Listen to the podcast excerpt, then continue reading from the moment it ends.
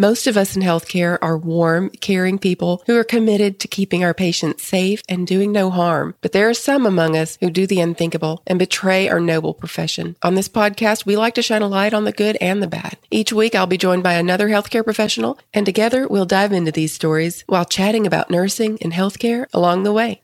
I'm Tina, a registered nurse, and this is Good Nurse, Bad Nurse.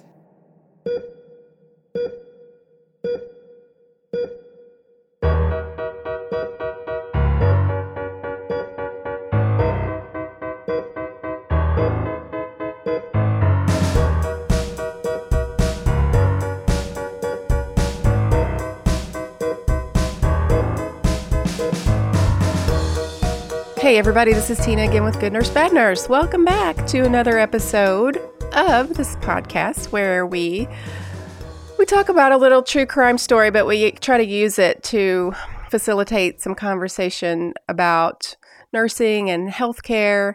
And today's bad nurse story is definitely going to facilitate some interesting conversation. I definitely want to give a trigger warning. Actually, there's probably a couple of different topics in this. We're going to deal with domestic violence and also, I never know how to say this, but I feel like just saying the word is can be triggering for people but we are going to discuss someone that took their own life. So I just I want to put that out there for people. But before we get into our stories, I have to introduce our guest host for this week. I'm so excited to have Roger on the I believe if I'm not mistaken, I think this is might be the first time that I've had a longtime listener on for the show as as my host, my co-host, and also we're going to be featuring you in the Good Nurse story. So welcome, Roger. Thank you, Tina. I appreciate it. And yes, I have been a long-time listener. Um, you actually got me through my commute to back and forth to nursing school, and then I, I just you you just kind of were the the first podcast that it kind of just triggered me to start listening to podcasts in general. I was looking for some uh, nursing podcast, and you just I, feel like we were always kindred spirits. I told you that once before.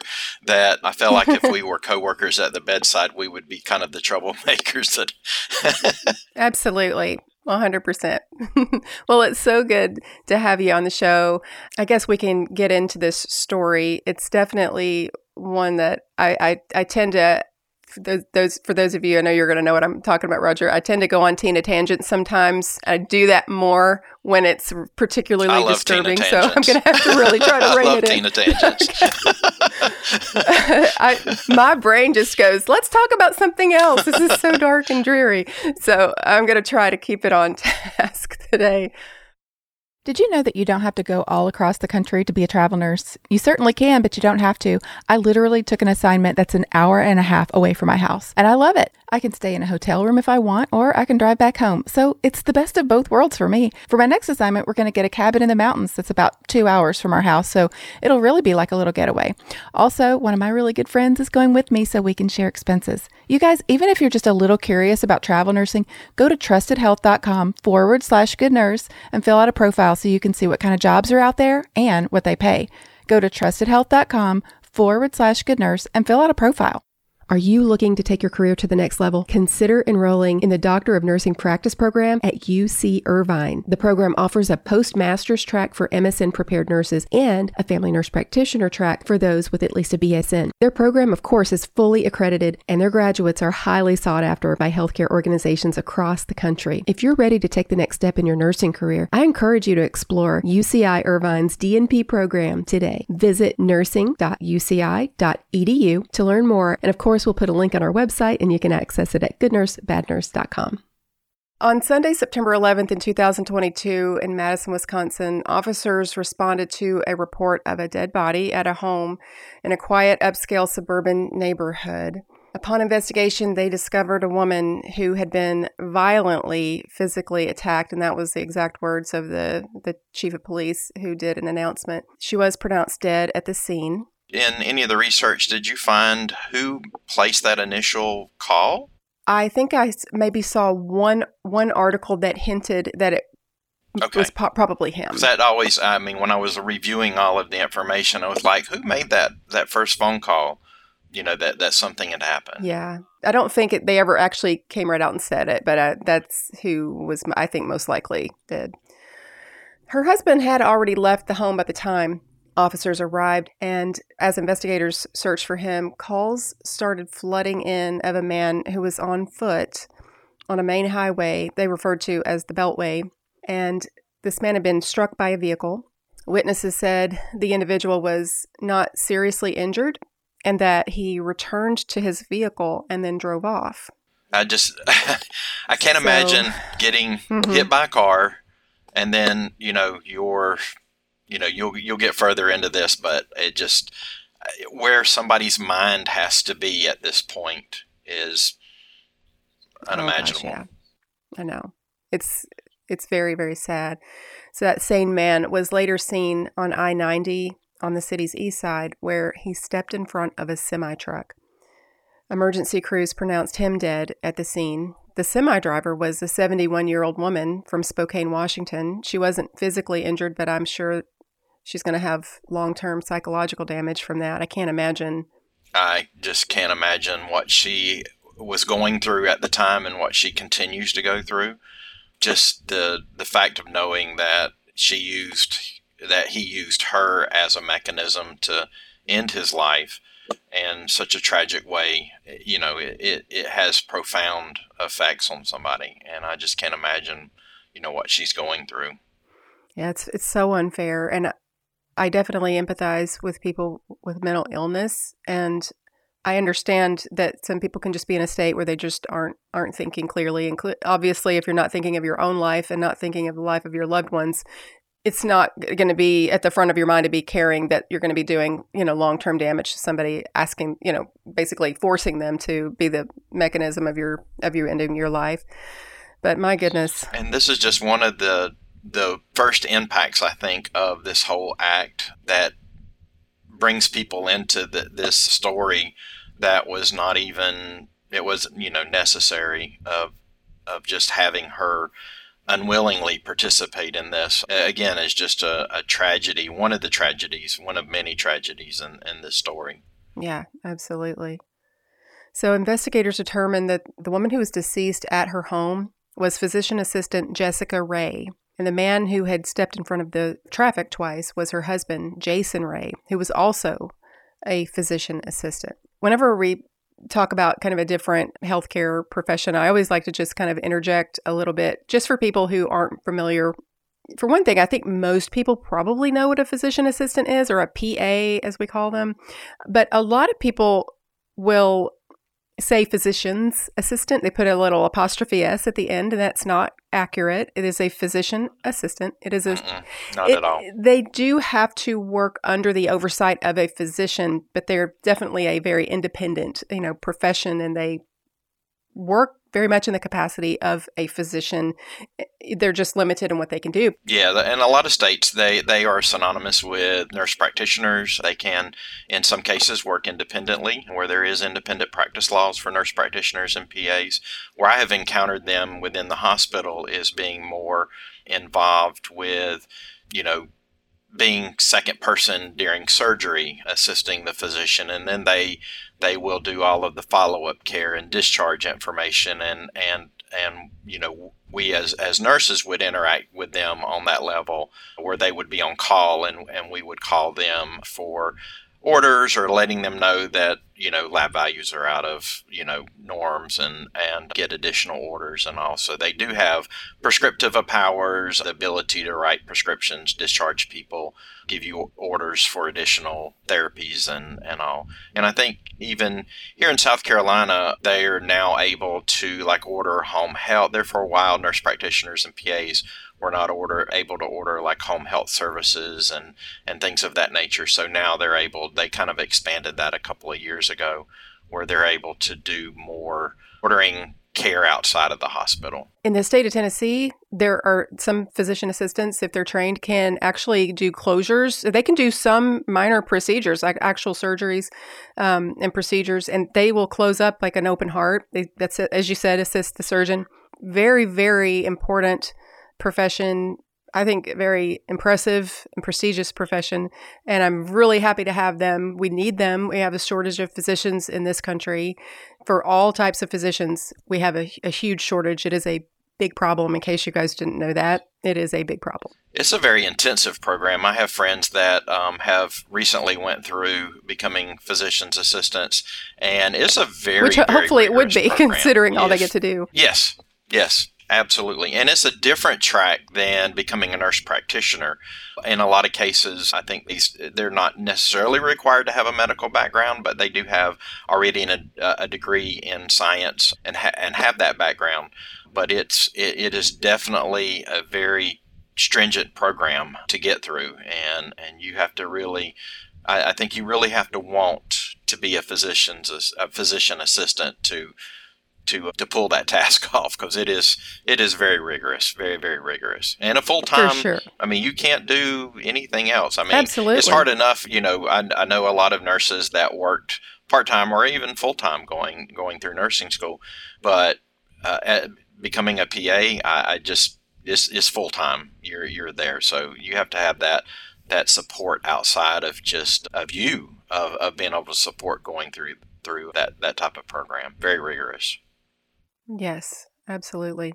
So to get back to our story, this uh, press, a press conference was held by Chief of Police, um, by the, the Chief of Police, who called the deaths a murder suicide that was domestic in nature, and they at that time were not announcing who it was. So you can imagine there people were concerned, and he did indicate there wasn't a threat to the community at that time.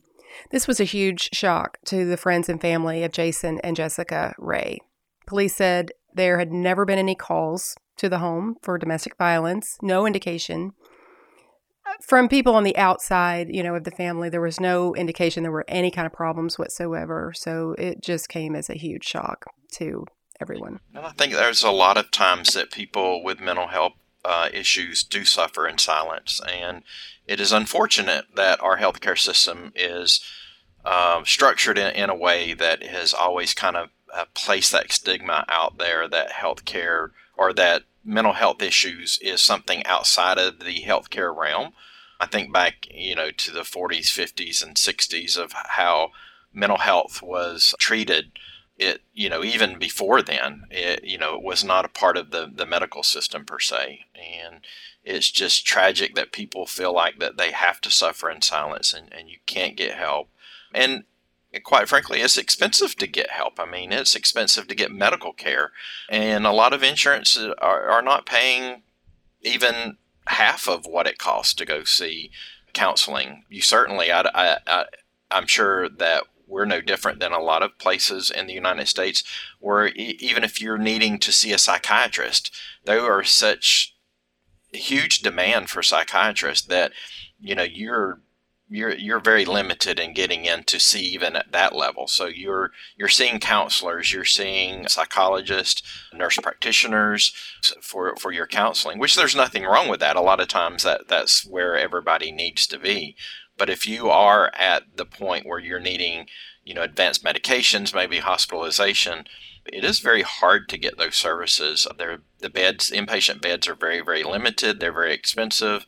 And then on top of that, you have the stigma of being hospitalized inpatient, and, eh, you know, nobody wants that. And that's unfortunate. It is very unfortunate that somehow we've ended up here in this country. It, it when it comes to mental health, it's very very sad, and it it's not going to get any better unless eh, you know we have to turn it around somehow. You can't just keep burying our heads in the sand. And I think you know there is a lot of a lot more conversation that that takes place, very similar to what you just said. You know, talking about the stigma, but at the same time, I think if if our I, I feel like our government's going to have to step in and get you know get involved. You know, you know, after COVID and even before COVID, I know, you know, there were certainly uh, challenges to the healthcare system. I worked with a population of underserved individuals um, at one point, and you know, the care was there. Um, you had to really, really struggle to get there, though. You had to have advocates on your side to get you headed in in the right path. And so a lot of the care is there, but you have to have patience to get it. And that, that's unfortunate that uh, a lot of people in underserved areas, their medical needs are very extensive. And to be able to wait 60 and 90 days to get an appointment to just have primary care established, that's that's horrible. And we we're we're better than that as a society in the United States. I feel like that we're much better to to be able to offer uh, health care to everybody that that needs it for for a number of reasons. I mean, we we all want productive members of society and we want everybody to have buy-in to what you're getting. There's nothing ever free in life. And but you if if you can't if you can't function due to a physical or mental illness, you're you're not doing yourself, your family, or society any good at that point. That's exactly right. That is exactly right. Well, according to family members, men- mental health definitely played a role in this murder suicide. The Jason Ray's sister, Jessica Shack was her name, did say that he had struggled with depression for more than 20 years. And she said for many of those years, he kept it a secret and struggled with depression behind closed doors, as we just said many people do. She said there's such a, a, stigma associated with it, so he kept a lot of that from my mom, from my dad, from me, and our close friends. So, despite seeking help and having a strong support system, Shack said her brother's depression worsened over the last few years. She said that their father had passed away three and a half years ago. And then she said, you know, you add in COVID 19 and the stress of him being a healthcare provider, and that was very hard on him too. There's so, that's such a loaded statement. If you worked in healthcare, you recognize the stress. If you were, if you were somebody with janitorial services, you were stressed. If you were food service, you were stressed if you were a bedside care provider, nurse, respiratory therapist, aide, didn't matter. There were stresses. I remember transporting. So when COVID st- first started ramping up in the area that I'm in, they opened. We we have a hospital that was long-term acute care, and so they ended up moving those patients to other facilities and using that facility both for ICU COVID patients and general medical COVID patients. And so we were taking people from our main hospitals to recover at this facility. And I remember being at the height of one of the days that um, I saw this, like the sickest of the sick. And I remember sitting there, the transport times were 20 minutes and um, 30 minutes. And I remember sitting there going, if I'm going to get COVID, it's going to be today. Uh, because these were people that were so sick. And I remember having one patient, I walk into the hospital and I'm like, he's going to need to be intubated. There's, you know, I, he's just so sick. You know, sat, saturations were in the low 80s, and you know we have a new appreciation of where oxygen levels uh, were acceptable in patients. And you just look on the faces of, of the nurses that were at this facility. That's all they did day in and day out when they showed up for work was, and it was kind of it was a volunteer position where you volunteered to go work either full time or part time or pull a couple of shifts there. I will say that the staff that was at the facility had to be the best of the best. I didn't know them personally. I become I, knew them when I walked in and saw them and and saw their smiling faces through all of the tragedy that they saw. You know, people being discharged to hospice and the stress that went along with it but it was it was a struggle and I would just love to know what happened to that full-time staff at that facility if they're still at the bedside or if they've just said I've had enough. The PTSD, I just can't imagine. I just hope that they are reaching out. Our hospital system has support for its staff. There was, you know, we, we're coming up on a mental health milestone. I think the suicide month, prevention month, or uh, is coming up. I believe I saw something just recently, and so they they're they're sending all of that information out of you know, and they constantly say eh, remind everybody that there are internal resources for you to seek mental health help, so that that and I hope you know, I've been there. I, I, I, I, have suffered and, and at times will still suffer from depression and anxiety. I think they go hand in hand. I have been to counseling. Thank goodness that I have been to the point where I have, have been able to receive care and been able to afford getting care. I will occasionally still bounce back into counseling because now I know what my triggers are. I can tell, okay, it's, it's getting time for me to have a conversation and that may that may only be two or three sessions and it kind of tanks my top my, my you know it tops my tank off and and I'm I'm good at that point and I know that I don't feel alone and and that I've kind of just expressed it to an unbiased ear that helps me process it and and I'm good and I'm today I'm in a good spot. My my former peers and my coworkers they know that I'm available 24 hours a day, or at least I hope that they know I'm available 24 hours a day. And when I sense that somebody is struggling, I, I, I stay in contact with them just to make sure that they always know that somebody out here understands the struggle. I don't certainly walk in anybody's shoes. I, I had my own to walk in, but I know the steps that it takes and that it's happier on the other side. But I, I struggled for a, a lot of years not knowing my own mental health and understanding that you know kind of a, I think as as men it's always been kind of drilled into our heads that it's a weakness that you ask for help or that you cry or that you get mental health. And and I saw that where we're really starting to change that where I've seen law enforcement and fire departments and EMS agencies start to reach out and say you know this is a problem. We we lose a lot of people in public safety to suicide. And that's that's unfortunate, but I hope that we're slowly starting to gain some traction and at least people know that there's help available. I know in South Carolina we have a statewide organization that is sponsored by the fire service that is there to help out in, in tragic situations. And I look at this situation and this story that we're talking about those responders, we, we talked about the truck driver that played a role in, in, in this tragedy, but then I, I, look at the, the law enforcement and the fire EMS people that, that had to respond to this incident, that had to deal with this tragedy, and then to find out, you know, this was a murder suicide.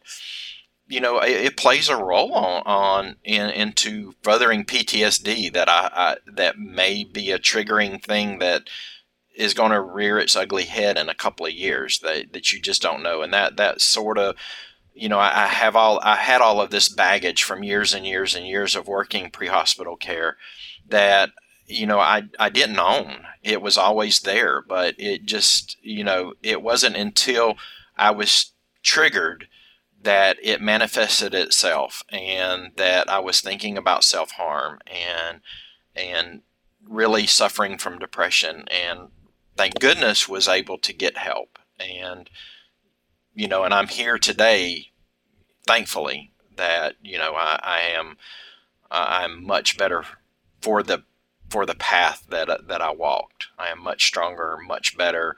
But then i know what my triggers are. I know i know when it's time to say okay i, I need to need to get help.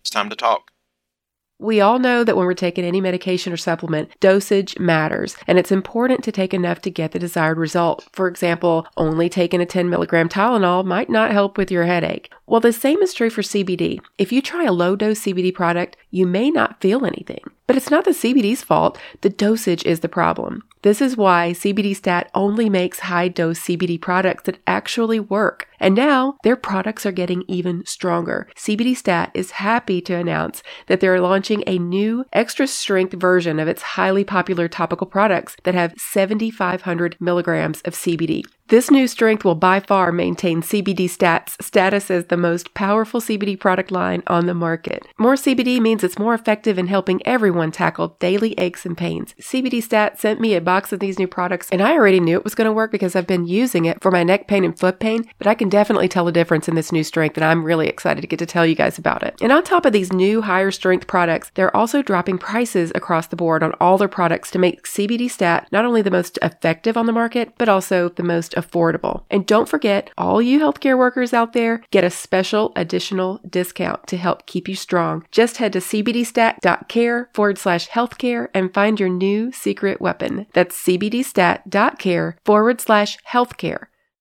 I really, really appreciate uh, you, Roger, for giving that testimony about your personal experience because it, it takes a lot of courage to talk about those very personal things, you know, that have gone. It's one thing to talk about, you know, another person. I've, I know that I've talked about a lot on on this podcast some things that I've been through, and it's not easy to do that. It's not easy to kind of expose yourself that way, but it is so helpful to others other people need to hear that they're not alone in in these experiences.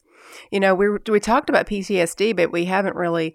I think there's there's a lot of people that don't really understand what PTSD is. I think a lot of people see sort of like the Hollywood version of PTSD being like the the veteran the Vietnam veteran who is who comes back home and then has flashbacks and wakes up with nightmares and that is a that is a type of symptom that can happen with with PTSD for sure, but it is it's not the only it's not the only thing. Absolutely. I have I have been around long enough to to have taken care of some Vietnam veterans, and they would always say that you know they su- suffered from you know shell shock is what they always you know kind of referred to it uh, years ago. You don't run across many of those folks anymore, but I distinctly remember, you know, late 80s taking care of a large population. And that was the first time that I, you know, I was a young adult. And that was the first time that I really started having any idea of kind of mental health struggles that, that people had. And, and then when we moved more into trauma care and, and the post traumatic care of people's mental health and kind of putting a face to a name, so to speak, and and you start seeing people coming back from the Gulf War, and then then you start relating that to, and I and I kind of think that maybe we recognized it more after 9/11 and realizing the impact that that had on law enforcement and fire and EMS, the long-term care, not only the physical structure struggles that people suffered after that with cancer and respiratory diseases. But there was a lot of mental health issues that came out of that, and I, and and I want to think that that was the kind of the start of recognizing for public safety that you know there's probably PTSD in public safety, and now we're looking at that in nursing. Uh, nursing is starting to address that, the post traumatic stress from COVID 19, taking care of, people at the bedside. You, you, just really can't appreciate the struggle that nurses went through of not being able to, you know, and I, I want to think that as nurses, we, we got into nursing and healthcare because we we liked the human side and being able to relate to people and just that physical touch of holding a hand in somebody that is struggling with their health and having that barrier in place of gloves and a mask nobody could see me smile i'm a big smiler I, I love to hug. I mean, my, I would discharge my patients and they would like, oh, can I have a hug? And I'm like, absolutely, I'm a hugger. You know, families, I, I, I just Eh, eh, you know, when that barrier is there, I didn't feel like that I was serving a portion of what I was doing as a nurse. I mean, it's like, what am I doing? I, I can't, I, you know, they can't see me smile, and that was important to me, you know, and I and and I, I appropriately will crack jokes whenever I I kind of learn my patients, and, and I'm sure you experience this too. You know where how you can kind of relate and, and talk to to patients and families. And I would always kind of cut up with my patients and, and try to get them to smile. And, you know, when you have a mask on, you couldn't tell whether they realized that you were joking or not.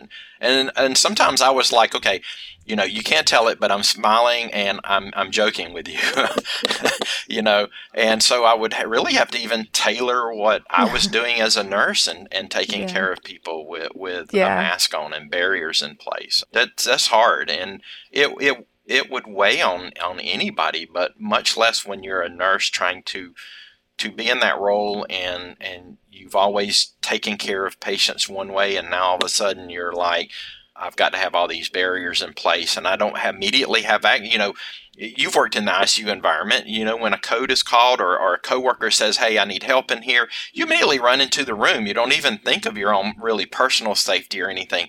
And now we have had these carts on the outside and you're having to gown and glove and mask and, and goggles. And, you know, it's like my patient is coding and I cannot get into the room to them. And you're physically, you know, the, the stress that that that weighs on somebody's body of knowing that you know you're you're still 90 seconds to two minutes of getting in that room. And you know that that uh, what that is you know a patient without oxygen is doing. Their heart is not beating. And you you multiply that time and time and time again that you're just experiencing that trauma. You know thank oh, goodness yeah. nursing is starting to re- recognize it. I just hope that a lot of health systems are on board with that and are taking care of their nurses. I, I feel like the health system that I work for is. There's certainly always room for improvement, but I, I do feel like that we, we just finished our our engage our employee engagement survey that we do every year. Probably most health systems do them. And, you know, I, I feel proud of where I work. I'm surrounded by a lot of great people. My manager, all the way to our now vice president, they really monthly do a check on people. And you know that's the first thing in our town hall meetings and our unit councils that come out is like how are you doing? How is our employees? How are how are things going for you?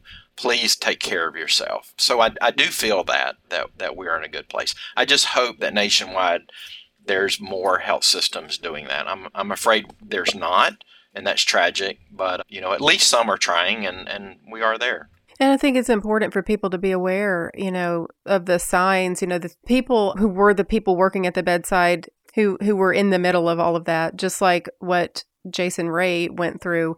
I once it all kind of everything cleared, maybe we're just kind of going back to business as usual and and it, it, I think PTSD can kind of sneak up on you, and and maybe not even recognize that. For, I for me, after everything sort of cleared and I was working on a floor where there w- really wasn't a lot of COVID.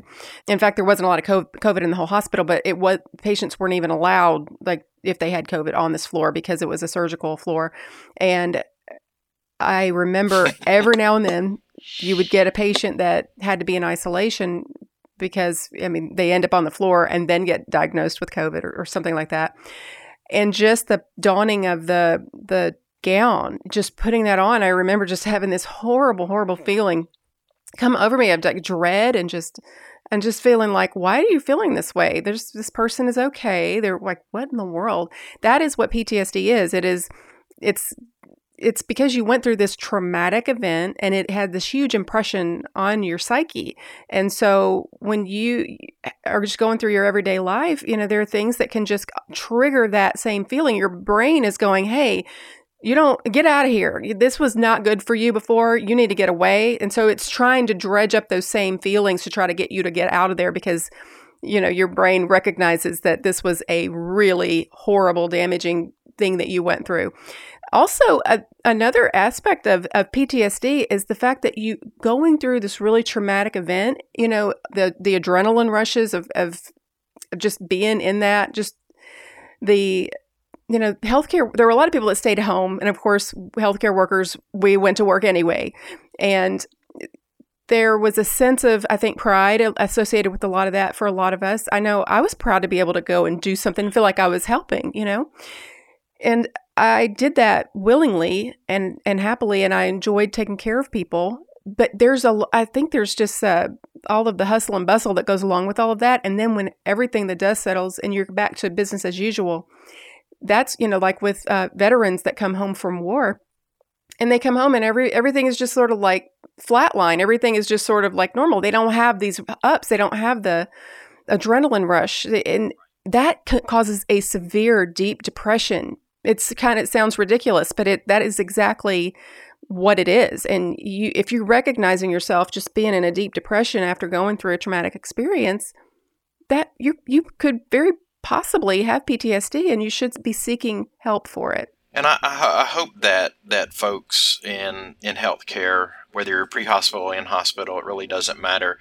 That you're recognizing that we are headed back into a time where COVID numbers are, are going to be increasing, and we have flu, RSV, that is already out there. We're, we're starting to see increases, and that these could be triggering events. And that, like you said, putting on that gown, I, I was called to the bedside just a few days back to do an ultrasound guided IV, and it was on a, on a COVID patient, and just to have to apply all of the protection again, and this this lovely person was in such distress. You know, it, it, it was just tragic. She, there was a fa- there was actually one of the things that was different that struck me a, a, little bit different was you know during COVID nobody was allowed in the room other than the healthcare providers. There was actually a family member in the room during this, and I. You know, it was a little bit odd because I'm like, what? How are they feeling about this? Because, you know, is kind of commonplace for us to for the isolation and and how we're going about our normal routine business in the ICU and taking care of folks. But this was probably the first time that they experienced what it's like to see a COVID patient and their family member in an ICU and the steps that we have to take to protect staff and, and all. You know, I could only imagine and he was he was trying to help and you know, finally the the patient's primary nurse was like, "Look, I understand that you're trying to help us, but you really are being more in the way than than you're you're helpful." Because it really, I, I mean, it, it was a situation where they were just trying to comfort their loved one, and it was not allowing us get in to, to do what we needed to do because you can't be in there all day. You can't be in there for long periods of time. I mean, the primary nurse had had certainly other patients to take care of. I could have been pulled out at any moment to uh, do a transport or whatever, and and and actually I was. I mean, we had another patient up there that was going to be transferred to another facility that was on a ventilator. That I'm like, they're like, okay, we've got a bed, and I'm like, well let me know if you don't you know they were calling in they they were going to try to get a like a, a midline or something put in and they were calling in staff to do that. And i'm like well i will call you when we get back because this was going to be several hours to see if you get iv access. And you know but just the whole the whole part about like you said this triggering i remember putting that on and and going, you know, here we go again. This is just so foreign. And I even asked her, I said, how many COVID patients are y'all seeing now? And she said, you know, prior to today, you know, she said we were seeing a couple every day. And this is probably about a 20, they're probably almost a 30 bed uh, med surg ICU, just general ICU. And she said, you know, now we're like one a day, one patient a day. She said, we'll walk in and we'll have a patient in ICU. This is out of a probably 400 bed hospital so I don't know how many was just general medical patients that were not in ICU, but if we're already starting to see that, you know, I'm, I'm just fearful that it's going to be a, a rough uh, fall and winter. And I just hope people recognize what may be triggering to them again and uh, start reaching out for help early. Uh, if you have free counseling, call them and establish care and just say, look, you know, I don't really have anything going on right now, but I, I lived through COVID. I want to know that you're there in case I do have a situation where I'm going to need to talk. Because when you need to talk is not the time to try to establish the care. And I think everybody, the, those types of services, whether you're employee help, team member services, whatever they want to call it, you know, reach out to those folks. Reach out to a coworker that you trust and say, look, you know, it was it was rough on me through COVID and I'm starting to see that again. And I just want to know that if I need somebody to talk to, can I talk? Can I call you?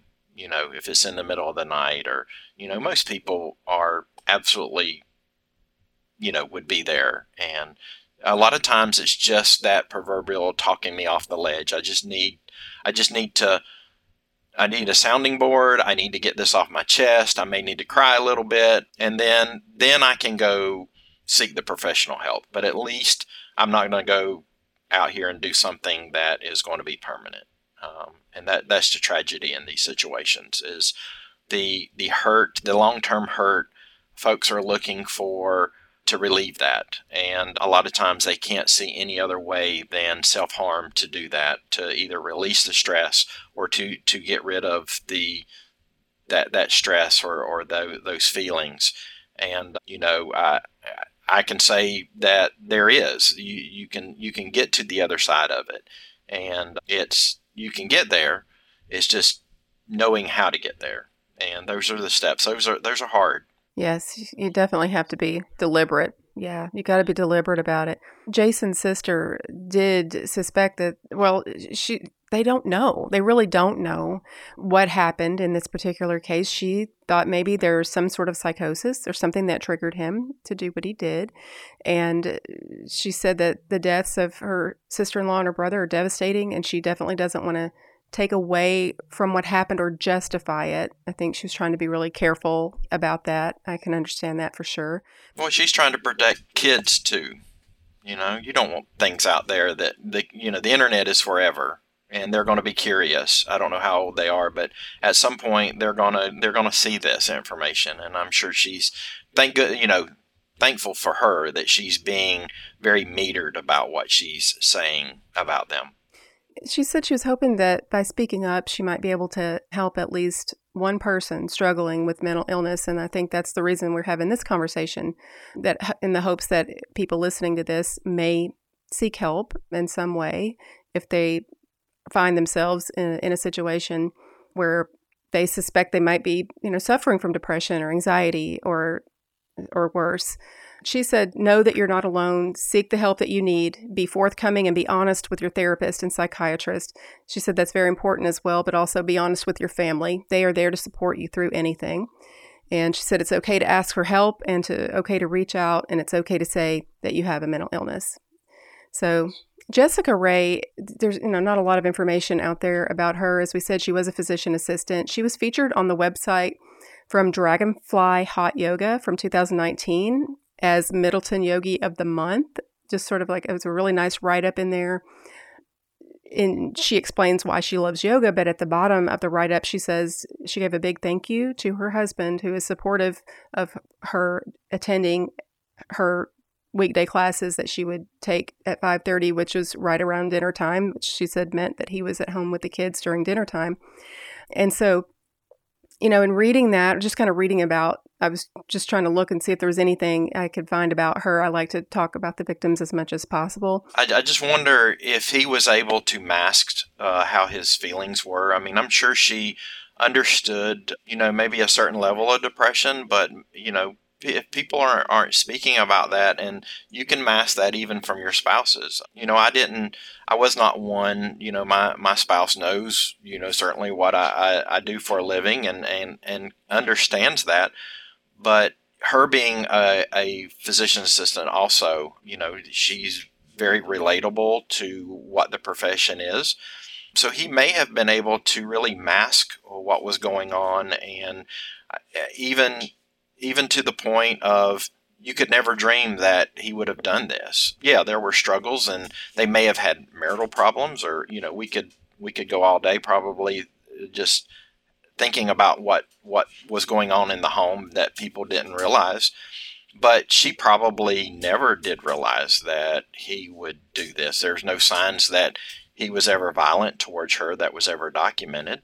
You know, other than I'm sure that they had the general run of the mill arguments that couples do that people yep. do right? and but never to go to the point where he would harm her and, and himself i mean so like you said you never know what the what the trigger was i also think sometimes that we get so wrapped up in who we are with our professions that they kind of become one i have learned to separate that that you know i'm an individual and i'm a human and that happens to be a nurse. You know, nursing is not not my you know whole personality.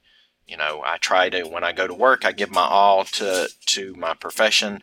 When I clock out, I've learned to to leave that there. You know, I and and not take that that with me. And that's hard. That is a skill. That is not easy, and that has only been in the last couple of years that I have been able to to learn that skill. I don't know if that's just through my years on this earth or counseling, combinations of both. But I just realized that, you know, I can't bring that home. I can't bring that into my relationship. I, I know, I know the sh- just the struggle, the stress of of that in the relationship without even saying it. It, it plays a role. I mean, your whole attitude and being home it is there's just no place for it, and it's hard.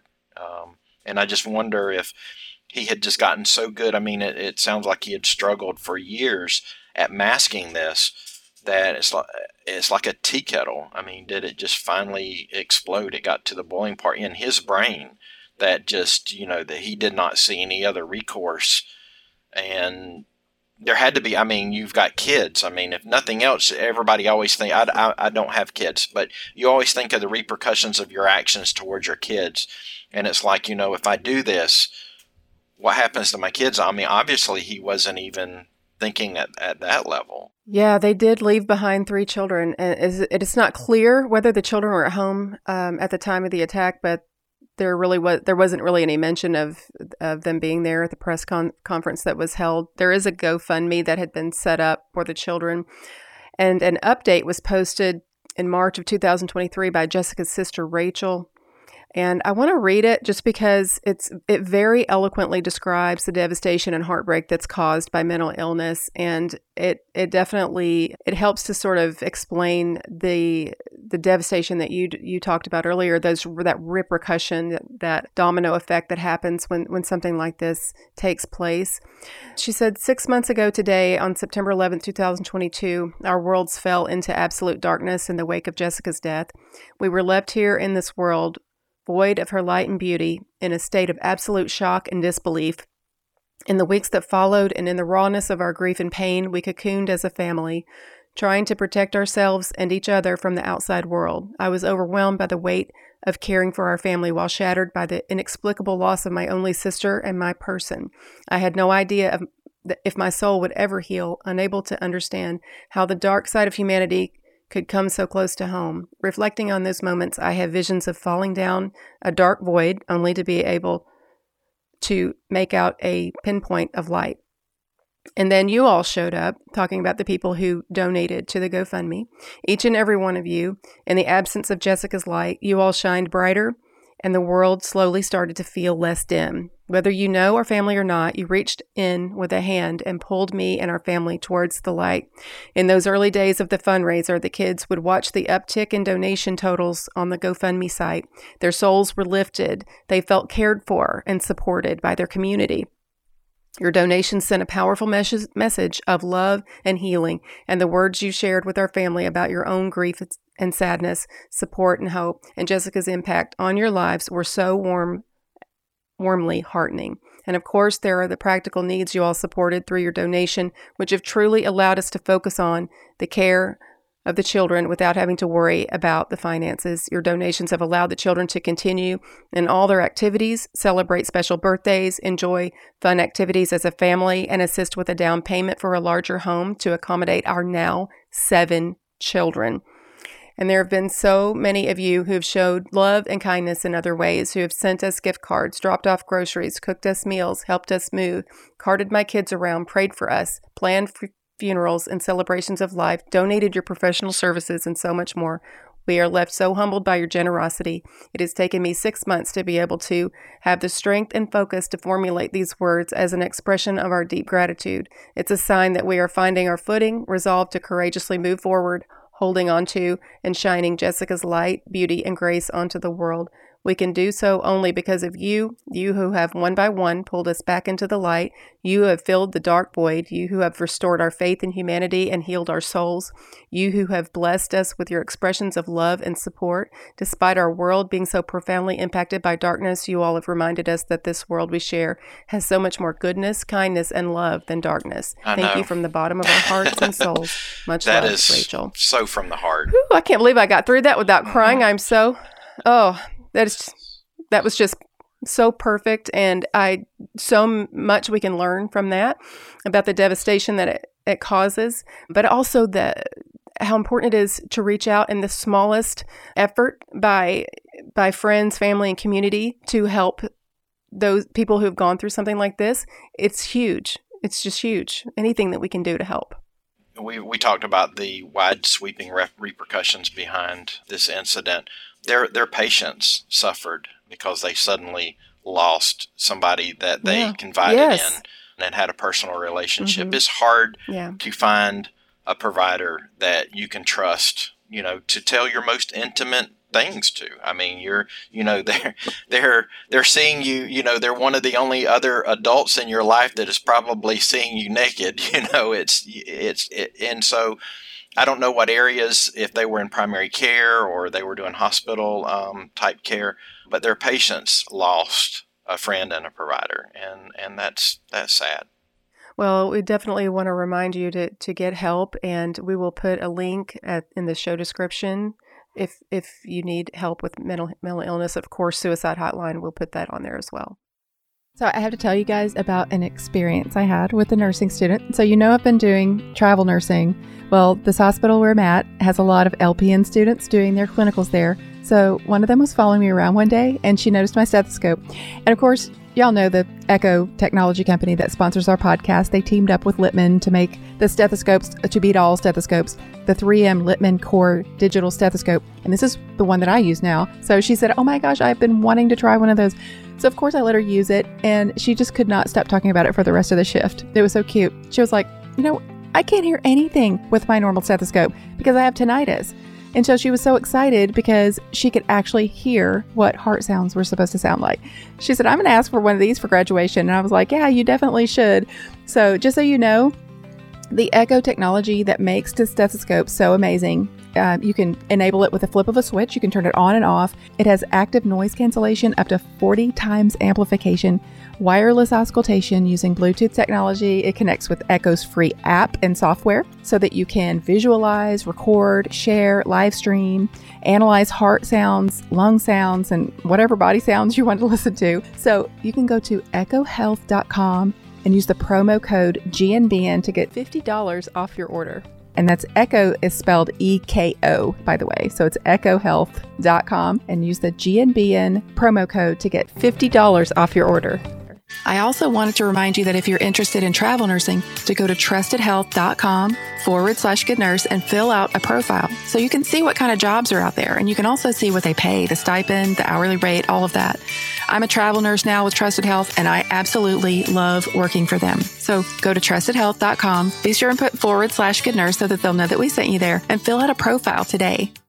If you're like me and you don't want ads interrupting your podcast flow, you can access our episodes ad free just by becoming a patron. You can also have access to bonus material like episodes being released early, the video footage of me and my guests recording the episode, and a brand new podcast that's offered exclusively to our Patreon subscribers called Break Room Conversations. Your support will really help us to keep the podcast running smoothly. To learn more, just head on over to our website, goodnursebadnurse.com, and click the link to become a patron. So now I guess we can get into the good nurse portion. So, Roger, what I really wanted to do was to talk about, first of all, I definitely um, just love to kind of have someone that, that I can highlight who is a nurse and a listener, somebody who sent me a message just saying, Hey, about to graduate from nursing school and that that I you know I had been encouragement to you and I wanted I want people to understand that when you are when you listen to me and send me messages like that, that is a huge encouragement to me. And I appreciate it so, so much. It definitely goes both ways here. And I love you all so much. So, Roger, I want you to tell everybody this. I know you've hinted to it a little bit about this interesting job that you have as a critical care transport nurse. Absolutely. Thank you, Tina, again for having me. And, and ever since we first had our conversation about me coming on the podcast, you know, I've been so excited and, and I haven't I really haven't told anybody other than you know my, my husband that that I was going to actually be on, on a podcast. You know, you're my celebrity. You know, I I can cross it off my bucket list now that I actually you know we we've talked before. You know, you had the the pod it was the Netflix series on on the nurse and and we did that that segment and that that was that was a lot of fun it's taken an interesting path. You know, I always had an interest in, in nursing. I got my start as as a paramedic, and I've been a paramedic for a lot of years to the point where I actually reached a pinnacle in my career that not a lot of paramedics can say that they can actually retire from our profession. Paramedics typically move on to other fields. They become PAs, nurses. Some go to medical school. Some change jobs completely and say healthcare is not where I'm at. I got my start in the early 80s. I was very fortunate that I had a mother that was very in tune to her, her children. And I was a struggling teenager that hated high school.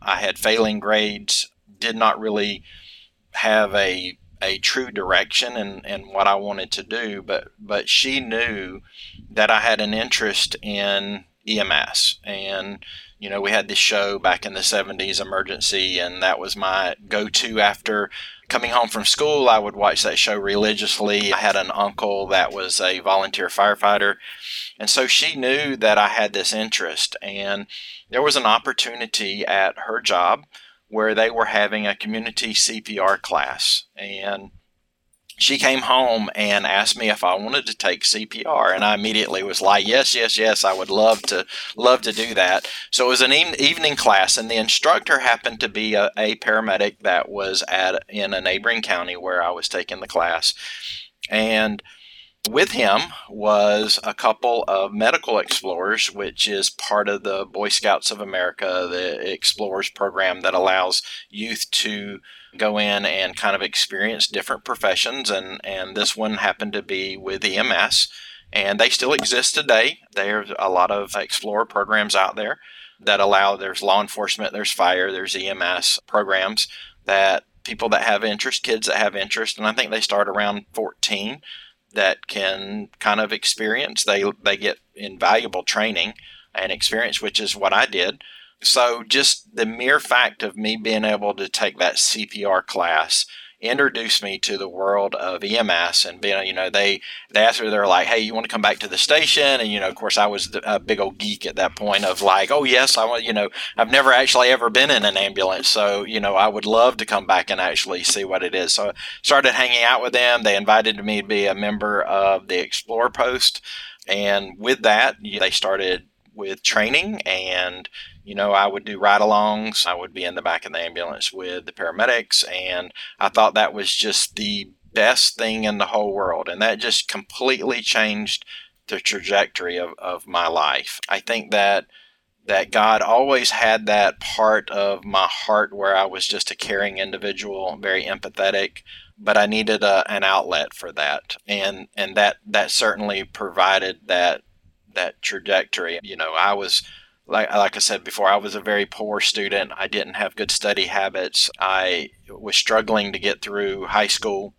So for me to finally have this direction and, and really want to to to go to school, to go to college, to to learn a, a profession, it really helped. You know, I knew I had to buckle down and, and kind of have things differently in high school. You know, I, I learned differently, and I, I wish that I was in high school in today's time because how I learn would be accommodated.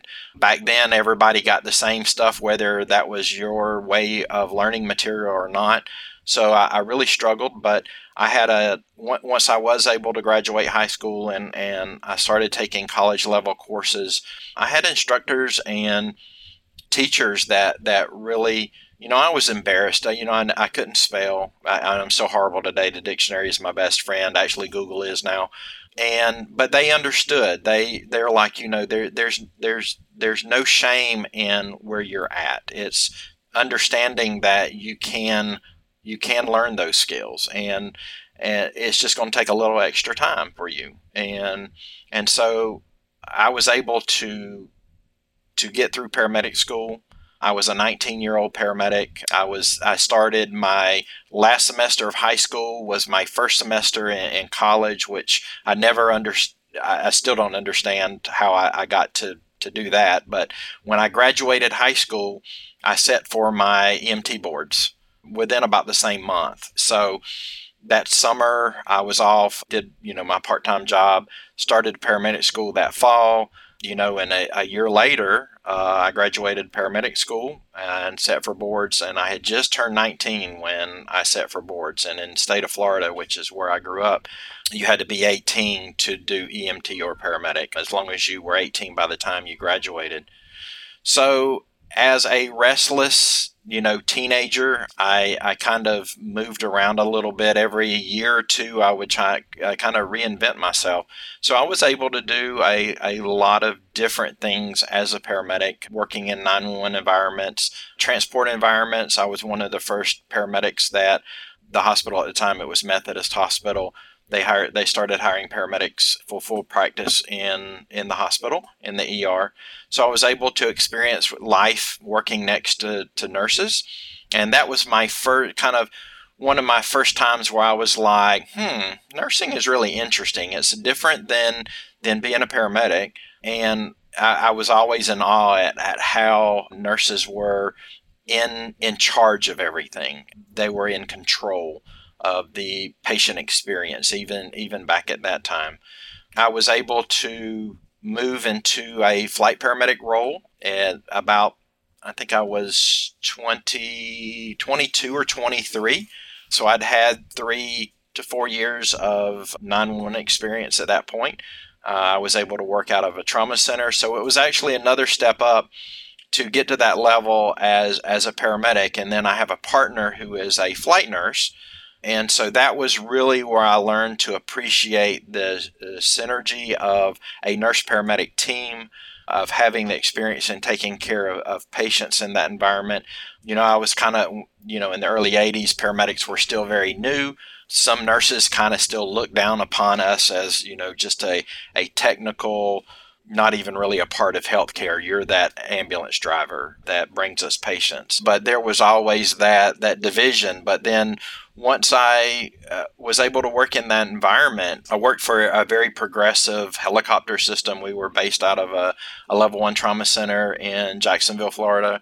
And I worked with some of the best nurses in the whole world. Unfortunately, a lot of them have passed uh, because they were 20 years older than I was. You know, they had been around for a very, very long period. So, you know, I'm in my 50s, and a lot of people that I looked up to have now passed on, and and that's that's very sad that to think about. But they they really molded me. Um, our our program director, our chief flight nurse, was a nurse practitioner. That was the first hmm. time I'd ever heard of a nurse practitioner. I'm like, what is a nurse practitioner? I don't even know what that is. And she went to nurse practitioner. She got an MBA and a, and her nurse practitioner at the same time. I'm like, how brilliant do you have to be to do that at the same time? And when I figured it out, I'm like, you know, I knew what a master's degree was, but I'm like, how do you do that? And so she really pushed me to be a, a better person, a better paramedic. She didn't really treat her nurses any different than the paramedics. The paramedics uh, were nurses. We were essentially interchangeable in in her mind. And you know, I, I had you know I, I I talked about the struggles that I had with writing and and the English language and and you know still struggling Uh, at that point. And, but I saw an opportunity. We had a, a monthly newsletter that came out from this flight service that went out to all the hospitals and EMS agencies. It just kind of talked about it was educational. It was, you know, it had a lot of different content in it. And the person that was the editor of that monthly newsletter, I think we, we lost, we, they left or I'm not sure, but for some reason, I yeah, I had the wildest hair up my butt that I could be the editor of the newsletter.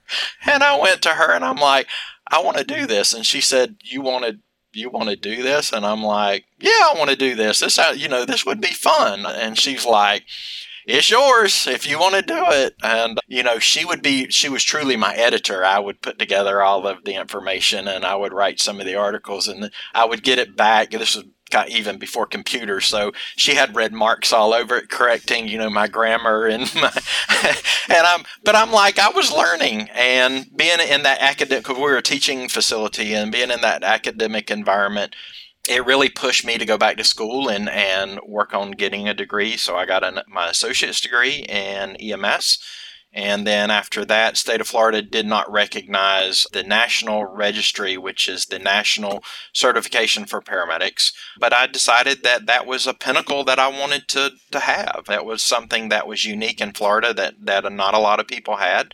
So I would always I would always struggle or not struggle, but I would always kind of reach to to to be the next thing to to try to figure out what else can I do in my profession that can va- kind of validate who we are as a profession and, and me as an individual and kind of learning and growing. So I set for the National Registry exam, which has served me well. You know, I, I heard once from a philosopher that humans are like a ship and a, a ship with sails, a sailboat, and that we're we're on our path as long as the wind is in our sail. But when we lose the wind we kind of drift and we don't know what we're doing. And you have to have that power of the wind to kind of get you back on that course. And as humans we've all kind of been destined to you know we have free will and, and we're given the ability to make certain decisions in our, our life. But we're always at our happiest when we're on the path that we are supposed to to be on and so I always look at, uh, you know, I, I wasn't always a strong believer in, in predestiny or or any any of that. I, I didn't grow up um, real religious. You know, I was introduced to religion in in my early life, but never did practice as as an adult. And so i didn't really understand you know like you're predestined or you're you had a destiny to to meet.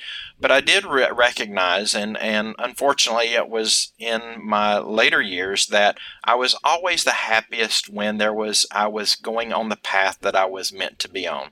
And i always struggled the most when i went against that. It was almost going against my grain.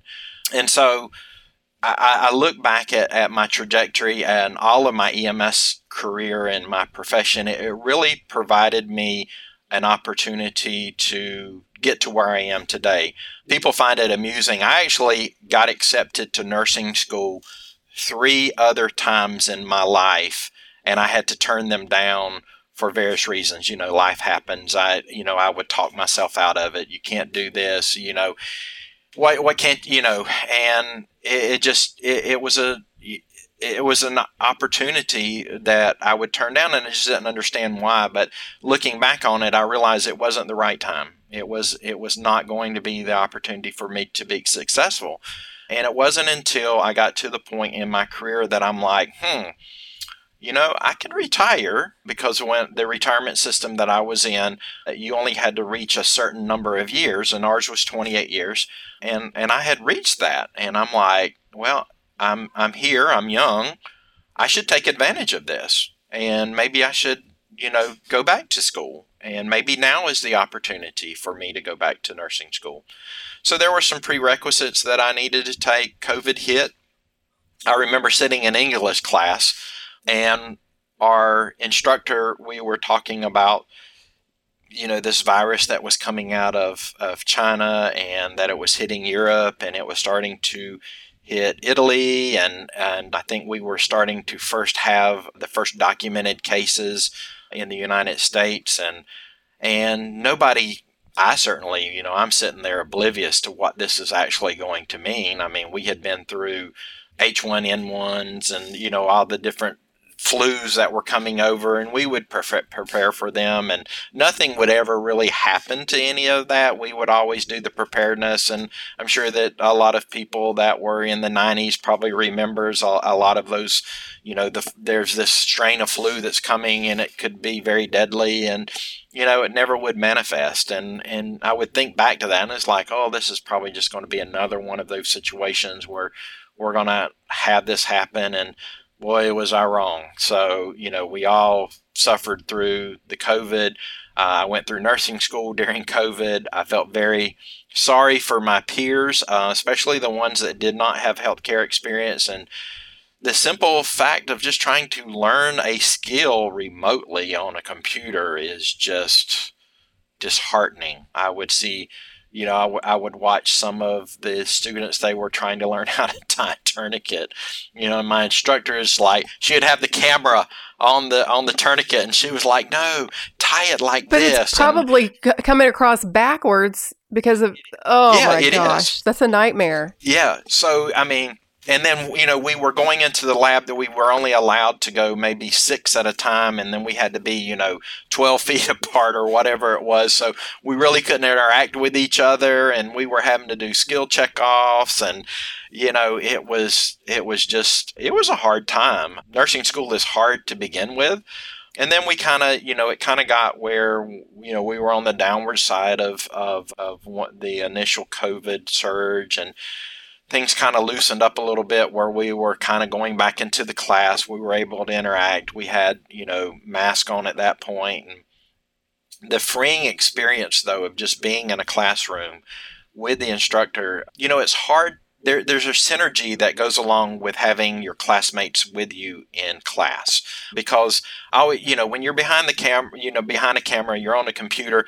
I'm just going to sit here. You know, I'm not really going to ask questions. I'm just listening.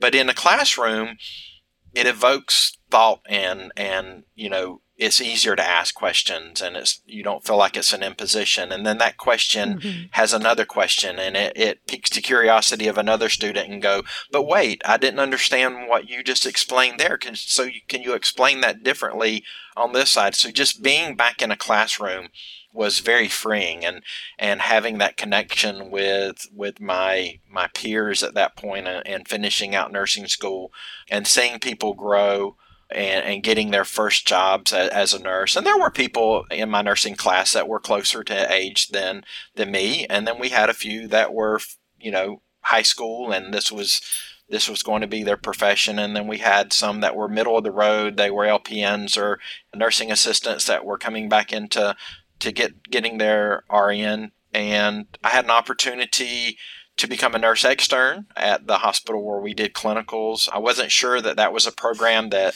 that I needed, but I talked to some instructors and they were like, I think that would be a wonderful opportunity for you to kind of discover yourself in nursing because I really didn't know what type of nurse I wanted to be.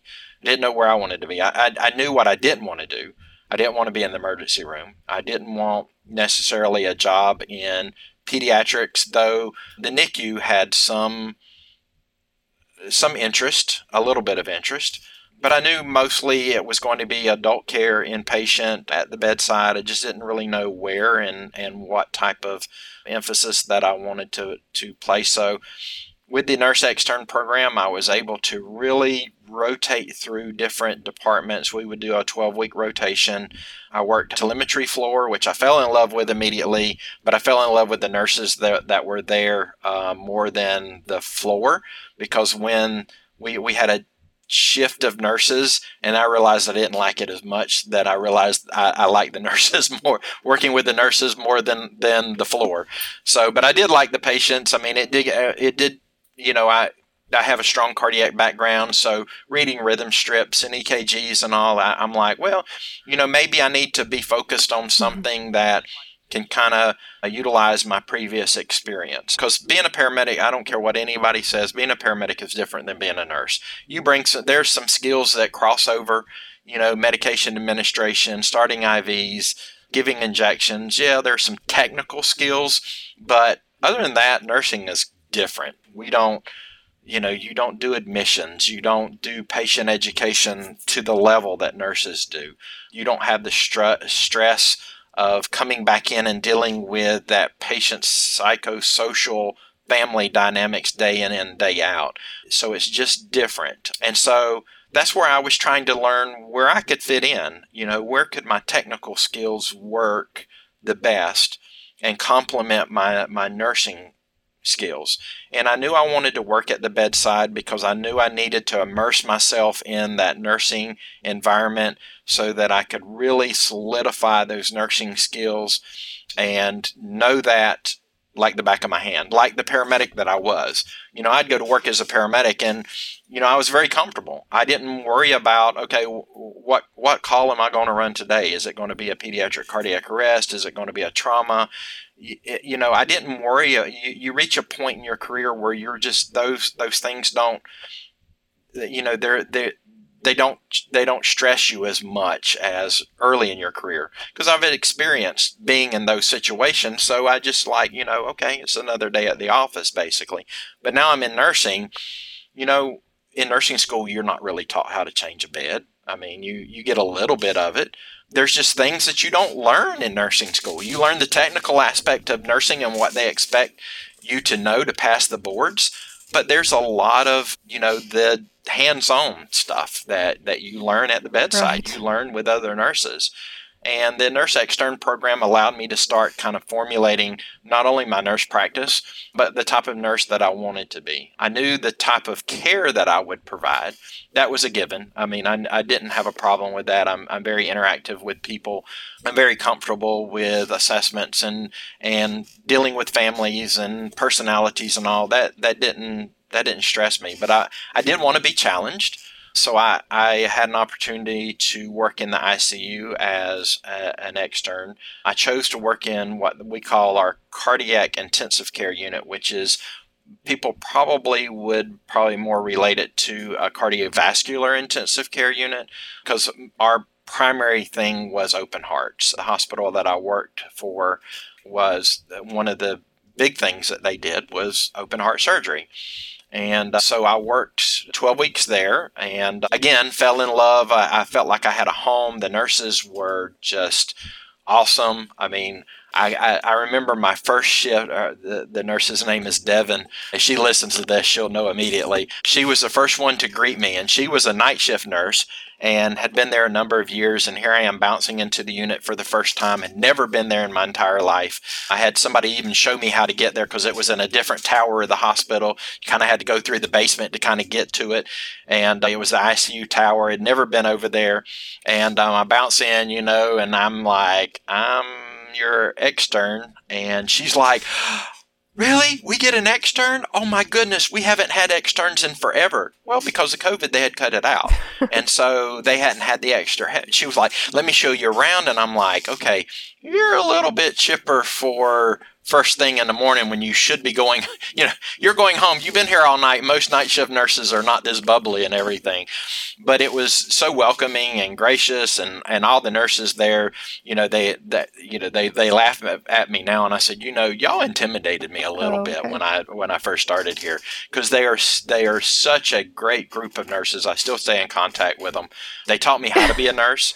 They taught me technical skills of how to be a nurse, but they you know yeah. they they taught me just globally how to how to be a nurse and they demonstrated that and we just had such a, a close family that I'm like this is maybe where I would like to end up. I had one more area that I wanted to kind of experience, which was the NICU and pediatrics since paramedics do take care of kids and, and infants, in a previous life, I had helped out with some uh, NICU transports as a paramedic. Um, we had a NICU team, which was nurse RT, and the paramedics would go along with them on the ambulance, and we would kind of just, we were their gophers. You know, there ain't nothing wrong yeah. with saying that. I mean, that's what we were there for. They were the technical uh, expertise in, in taking care of these little tiny beings and that fascinated me. There was a guy that was one of the only male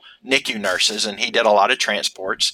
And he was like, Have you, you know, he knew I was in nursing school, and he was like, Have you considered coming to the NICU? He said, You would be great. He said, You know, you could work up to, to being a NICU transport nurse. And I'm like, I'm not sure, you know, the NICU is where I, I would like to be. But who knows? So I did a stint. We were a lower level NICU. Most of our babies were there just to kind of grow and gain weight so they could go home. We didn't keep, of course, real sick babies or anything. Any any sick sick babies were shipped out to the to the high level nurses either to the upstate in South Carolina or the Midlands, or a lot of times to an academic facility. If they had cardiac issues, they would go down to the Medical University of South Carolina in Charleston, Emory, or either Duke in North Carolina, and those those would get flown out. I mean, they were sick, sick babies. There was a lot of a lot of patients that came in delivered because it was a very rural area. They would come in, they would not have any prenatal care. So these were babies that were being born that nobody had any idea that they had any congenital problems going on. There was no ultrasounds to rely on, there was no prenatal care. So these babies would come in stressed. Eh, you know, if anybody has ever you know, we're all taught labor and delivery and, and kids and meconium staining, you know, when babies are born under stress.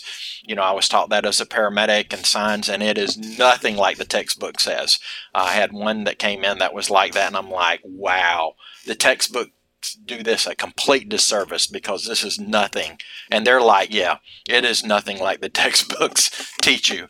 And so I left that rotation dealing. So we did a week at NICU and a, and a week on our PEDS floor, which was just very, you know, they weren't sick kids. They were there either for like overnight stays, asthma exacerbations, things like that. You know, people that generally were turning around with, with care. Any sick, sick kids are, of course, also shipped out. And so I, I kind of came back around. We had to choose our last rotation. Uh, I was down to my last semester in nursing school, which was going to be my last rotation of the extern program. And so you had to kind of declare where you were wanting to be. So I, I decided to go back to the cardiac ICU. I thought that that was probably the best place for my skills. You know, these were sick, sick folks, but they were certainly, they had a, a path to getting better. You could date every day anybody that's worked open heart. It, you know, it's, it's very, you, you know that there is a definite path that by and large, most patients recovering from open heart surgery, you know, day two, day three post surgery, you know, they're going to be at this level and so that really uh, gave me an opportunity to really work with the same population to learn my teaching skills because there was constant education. Uh, every day it was re-educating old topics and it was introducing new topics. You know you're not going to be able to lift your arms above your shoulders. You can't lift things. When you go home i'm not going to be there. You've got we, we've got to get you independent. It was teaching family how to take care of, of their loved ones when they got home. What was appropriate, what was not appropriate, you know. By and large, our population of patients that were going through recovery of open heart, you know, they would participate, they would want to get better. You had a few that just didn't want to work the program, and it's like, I, I can't make you do this. If you don't want to get out of bed and walk, you're going to get pneumonia and you're just going to be here for another two weeks. You know, it's, and they don't believe you. And they get pneumonia and they stay with you and then they're sick of seeing you and it's like quit pulling on me you know i don't want to do this no more.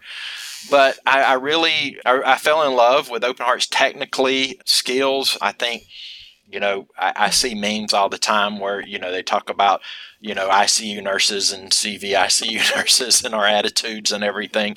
And it's kind of i mean it is a little bit true. I mean, I had somebody respond the other day and was like, "Yeah, I'd posted a meme about CVICU nurses, and he was like, "Yeah, I distinctly remember a floor at the hospital where we kind of saw those type of nurses and I just started laughing and because technically I mean you you're pulling sheaths I mean big you know you're you're pulling yeah. these pencil size catheters out of people's arteries and, and you're having to monitor for bleeding and knowing that people can bleed yeah. to death in a matter of, of minutes and you know being right. at the bedside when physicians are doing this and and it, it you know it's it's a, it's the next level i mean it it it truly is the next level of recovering people coming you know because we would do pre-op post-op recovery for hearts so we would start mm-hmm. educating mm-hmm. our, our if they were inpatient, we would get them the night before, which is nothing that everybody doesn't experience. But you know, you would start your education at this point. This is what you're going to experience the next morning.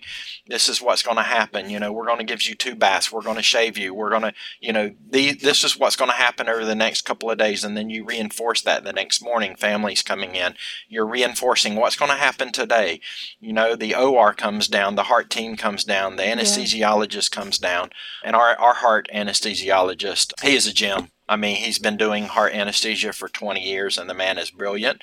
I don't know what I shouldn't say that. I don't know why he's at this hospital, but he can do anything he wants to do. I mean, he's the best of the best. And in my book, I wouldn't have any problem in the world of, of him being my anesthesiologist in, in anything that I needed anesthesia for. I mean, he's just very, very smart, but he's down to earth. I mean, if you had a question, he would teach you. If you didn't know something, you felt very comfortable in asking him, look, I don't understand how, you know, Neo works with controlling a blood pressure or whatever it was, you know. So when he came back when he came back with patients from the OR, he would make sure that you were comfortable with, you know, okay, this patient responds to volume better than they do, you know, increasing their their their levo or whatever it is. I mean, he would be there for you and he wouldn't leave until he knew you were comfortable with what's going on with the patient and they were stable and and the surgeon would be there and it was just this big you know we were working in concert in taking care of this person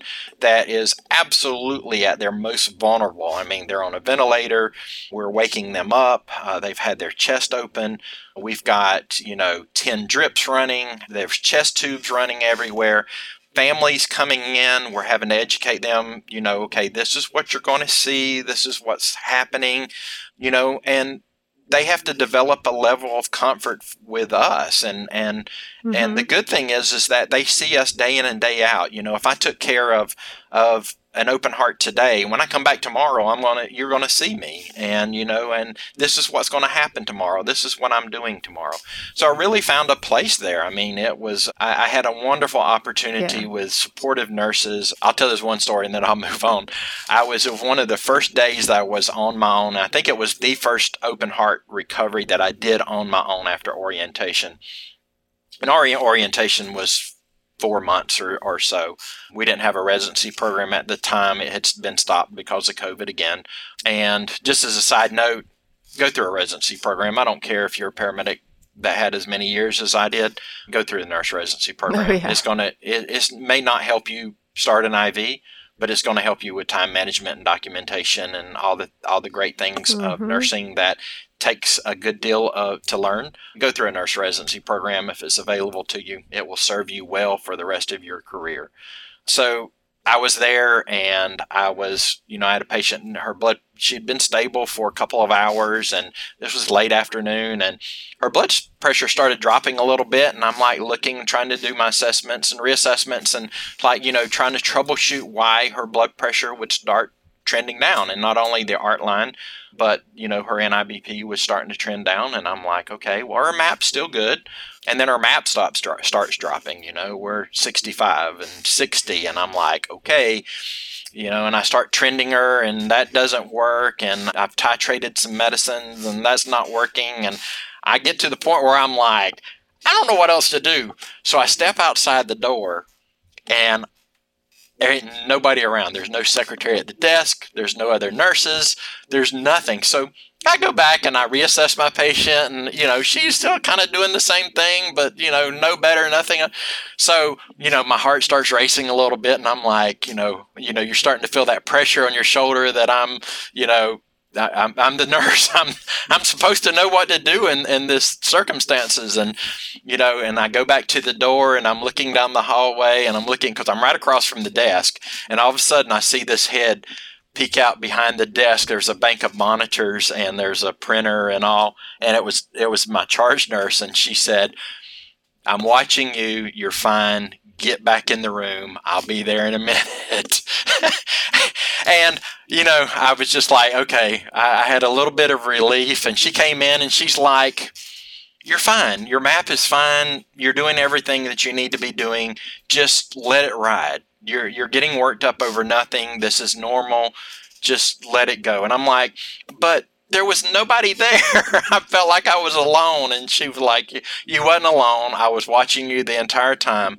But the, the value in, in that, that she trusted me to kind of flounder a little bit, trying to learn, okay, your self reliance and that, you know, go back to what you know go back to your troubleshooting go back to your your assessments you know go back and look through everything to make sure that you've addressed all of the issues. Um, and so that really you know it was the it was the turning part for me of kind of being starting to be comfortable with being the nurse in that role and being self-reliant and you know and i come into the icu with you know 30 years of experience pre-hospital being in the back of an ambulance working a code by myself in a lot of circumstances to being in this environment where i should feel okay being independent but i am certainly not comfortable at all and having her there. We still laugh about it today, and I still tell that story, especially to new nurses coming in. I'm like, you know, don't be afraid to ask for help. Oh, gosh. And yeah. secondarily, fall back on what you've been taught. You've been taught by some of the best nurses out there. They, they teach because they know and they prepare you for these situations and your peers have prepared you for this situation and they're not going to leave you in there by yourself whether you think you are or not and like like mm-hmm. she said I've been sitting here watching you the entire time, and we had cameras in every room, and she's sitting there watching, and she's laughing at me. I mean, you know, and she wasn't going to let anything happen to the patient, and the patient was just fine, and we, re, you know, the patient recovered without any any problems or whatever. It, but I still laugh about that to, today. Well, Roger, thank you. So I really appreciate that the that whole personal um, experience. I think it helps people, to, especially new nurses, to hear things like that. It's very encouraging. It also, I I think all of us as new nurses can remember times, you know, when we've been when we're just like, there's no one around. Am I the big person here? Am I the grown up that has to figure out what to do? So I really appreciate that. Yes. Well, we're going to record another episode, a different episode of our Break Room Conversations podcast at some point, and we're going to talk in more in depth about your role as a critical care transport nurse. And I'm so excited to get to do that. I cannot wait. So that's that's more reason to tune in for that episode and to subscribe to Tina's channel is to come in and learn more about being a critical tra- care transport nurse and how that is different from being a paramedic, being a flight nurse, what that environment is like, and and what we deal with day in and, and day out.